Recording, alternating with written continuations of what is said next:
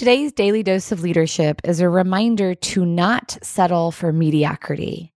Keep going to get to the best in you. A recent experience highlights this well and how it all played out for me. I was grateful to serve as the alumni speaker for Indiana State University's commencement ceremonies recently. A few weeks prior to delivering the speech, I was brainstorming ideas with my husband and came up with a concept that I knew was authentic to me and would uplift the new graduates.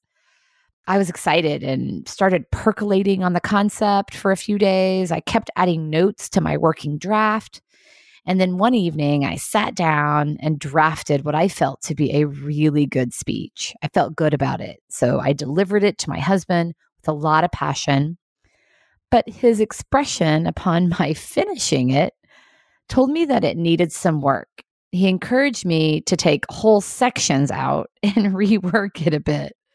And while not happy about his feedback, I knew he was right in my gut. It could be better.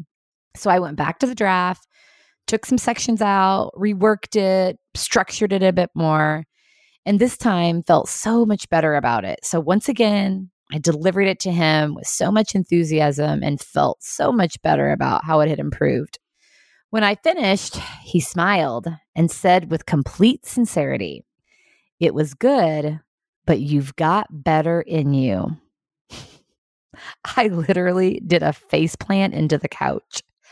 Uh, I've got better in me. Oh, I was pissed as I had already reworked it and I was tired and yet, once again, I knew he was onto something. I did have better in me. The concept was great, but it needed to be tightened and the flow needed a couple of tweaks. I did have better in me, so I went back to work and kept honing it. I also got feedback from my colleague Amanda, who gave me some additional thoughts on how to improve it. And with all of those reworks, I was good.